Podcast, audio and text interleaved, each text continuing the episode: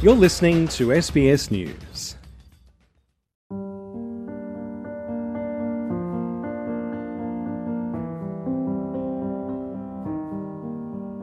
I now started to ask the question why did it happen and so violently?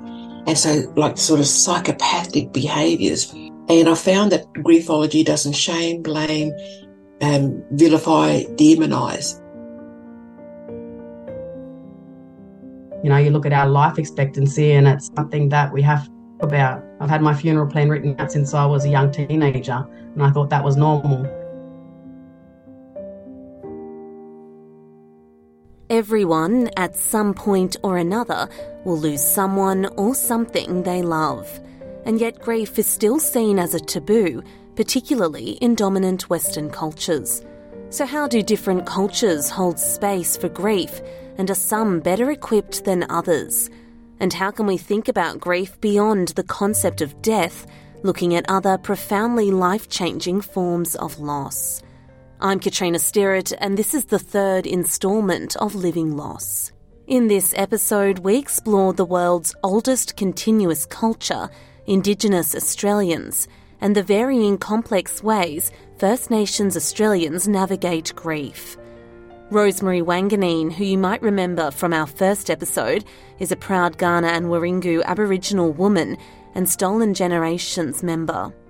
Exploring this traumatic experience led her to discover the deeply unresolved grief that permeates through much of Australia's post European settlement history and broader European histories. You might recall this was prompted by a profound realization of her own trauma and grief, which she describes as phase one, when she found herself at a women's shelter at age 28. I had to do all of that research to come out the other end and having that really deep understanding of grief forgiveness, not not religious forgiveness. Grief forgiveness um, through griefology enables a person to go through a deep grieving process to come out at the other end to forgive. Um, whereas religious forgiveness, because um, they became a part of our story as Aboriginal people, you know, they talk about um, forgiveness to forgive and forget and just move on that doesn't sustain, that doesn't do any healing whatsoever. Uh, now I now I know the power in the grieving process to be able to forgive, to sustain me in in thriving.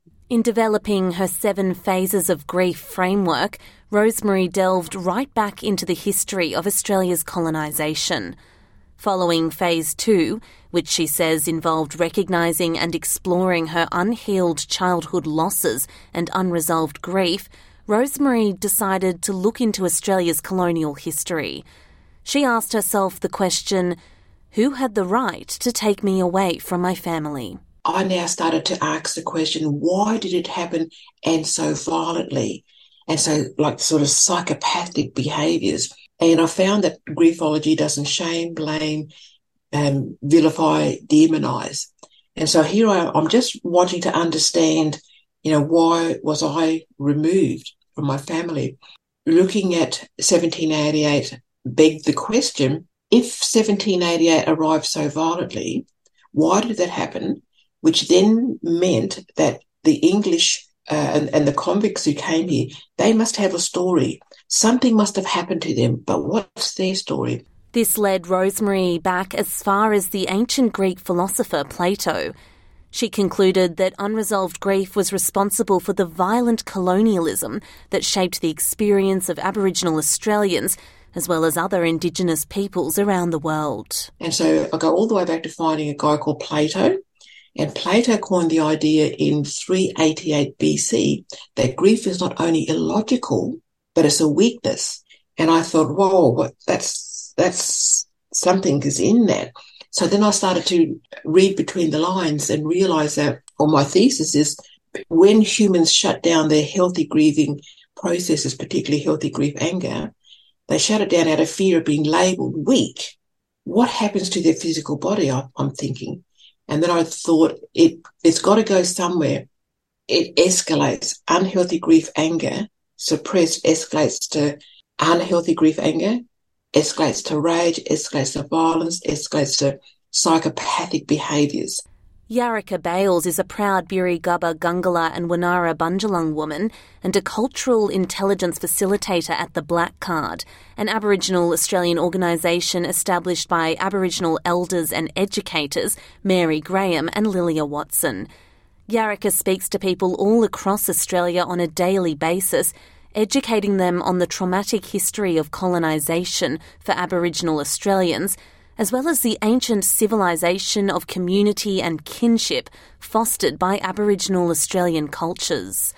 Yarika has experienced multiple deaths within her family from a young age, an experience she describes as sadly common in Aboriginal families. I think the first major death in my family that was so close to me was my mum. I was 19 years old, a single mother of two year old twin daughters at the time, and it was so unexpected because she was only 45 and she went back to Redfern um, for a bit of a holiday and never came back. So I dealt with it very differently to the way that I've learnt to deal with, you know, grief and loss and trauma. And in my older years, my natural um, reaction was to self medicate and just to fill that huge void that I was feeling and the anger, you know, like why my mom, like anyone just yeah, I guess I expected to have my mum in my life forever. Um, she was a very staunch, strong. She just seemed invincible. This grief was only compounded by subsequent deaths in her family. Yarika noticed herself imitating her mother's life of substance abuse and only in recent years came to realise this to be the intergenerational trauma which is often deeply embedded into the lives of Aboriginal Australians. She never spoke about what happened to her when she was little. My nan never spoke about. We go back five generations of stolen children on my mum's side, and they never once spoke about it. You would never know. Um, you know, they always presented so strong, and now I know why. Looking back on it, everything makes perfect sense. Trauma is stored in our DNA for at least seven generations. So that really put things into perspective for me. And what I think is most difficult within our communities is there's no translation. So when we talk to people with a language barrier, we never had intergenerational trauma here. So colonization introduced, you know, the disconnection of culture, language, ceremony, um, leading to the statistics that we're seeing now. Intergenerational trauma is something Uncle Michael Welsh is also sadly familiar with. The 71 year old is a member of the Stolen Generations, removed from his family at just 10 years old, alongside his six siblings. According to a 2018 to 19 report from the Australian Institute of Health and Welfare, there were an estimated 27,200 surviving Aboriginal and Torres Strait Islander people aged 50 and over who had been removed from their families and communities representing one in five of the total Indigenous Australian population from this age category. The federal government's 1997 Bringing Them Home report describes grief and loss as the predominant themes of their inquiry into the stolen generations. Uncle Michael speaks warmly of life before he was taken away to Kinchela Aboriginal Boys Home in the New South Wales mid north coast an institution run by the state government with the intention of forcibly assimilating Aboriginal boys into non Indigenous Australian society. We danced around the campfire of a night. This is what the beautiful life was like. Pop played the violin, Mum played the piano accordion, and we danced around the campfire a night time while they talked about the stars and they talked about, they always had little sticks in there and there was always drawing you know, in the ground. And they, they chuck us something in the fire. I think it was little sticks in, that, in the fire. And the sparks and the flash would flash up and you'd see them twinkling up. And they'd talk about the sparks. They'd talk about the flames and the colours. They the the flames would change colours. So that was a world that was such a perfect world. And then school, we did school, and then they took us. Uncle Michael and his siblings embarked on a 13 hour train ride from Coonamble in central western New South Wales to the mid north coast on the stolen land of the Dunghutti. We got to put us on the train, and uh, I can still see Mum and the uncle standing there, and waving to us with a little handkerchief that they had. And Central Station became a very important part in our lives because that was where we were separated from there. Um, my brother Barry and myself, we were told we were going to go on a, another train, and that's and my brother Barry asked about the other brothers and sisters. They said they're going to come on the next train. You'll be right. Don't worry about that. So there's nothing we could do about that. So that was the last place that we knew our family, family love, as you know, that was broken there, right on the split up there. Uncle Michael says he was subject to horrific sexual, physical, and emotional abuse in the institution. But the boys were also stripped of their identity in every sense. I was Michael when I went into the homes. When we passed through the gates of El, that we call it, so we were given numbers. My my brother and myself, he was number 17 and I was given number 36. Everything that we had and wore had those brands on it. If we got caught using each other's names, we got punished. We weren't allowed to talk. We had no choice to make a decision. And, and I, I know now at my life now that all of these things that they programmed us to do, they programmed us to be slaves for the colonised world. When Michael was finally allowed to leave the home at 18 years old, he was caught between two worlds, feeling like he belonged to neither.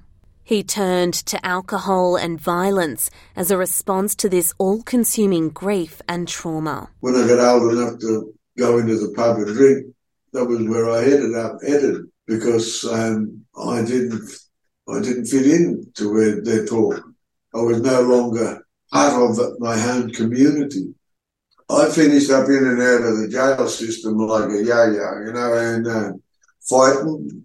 I often show it. I got teeth marks all across my knuckles, you know, and uh, I didn't look after myself at all in that sense.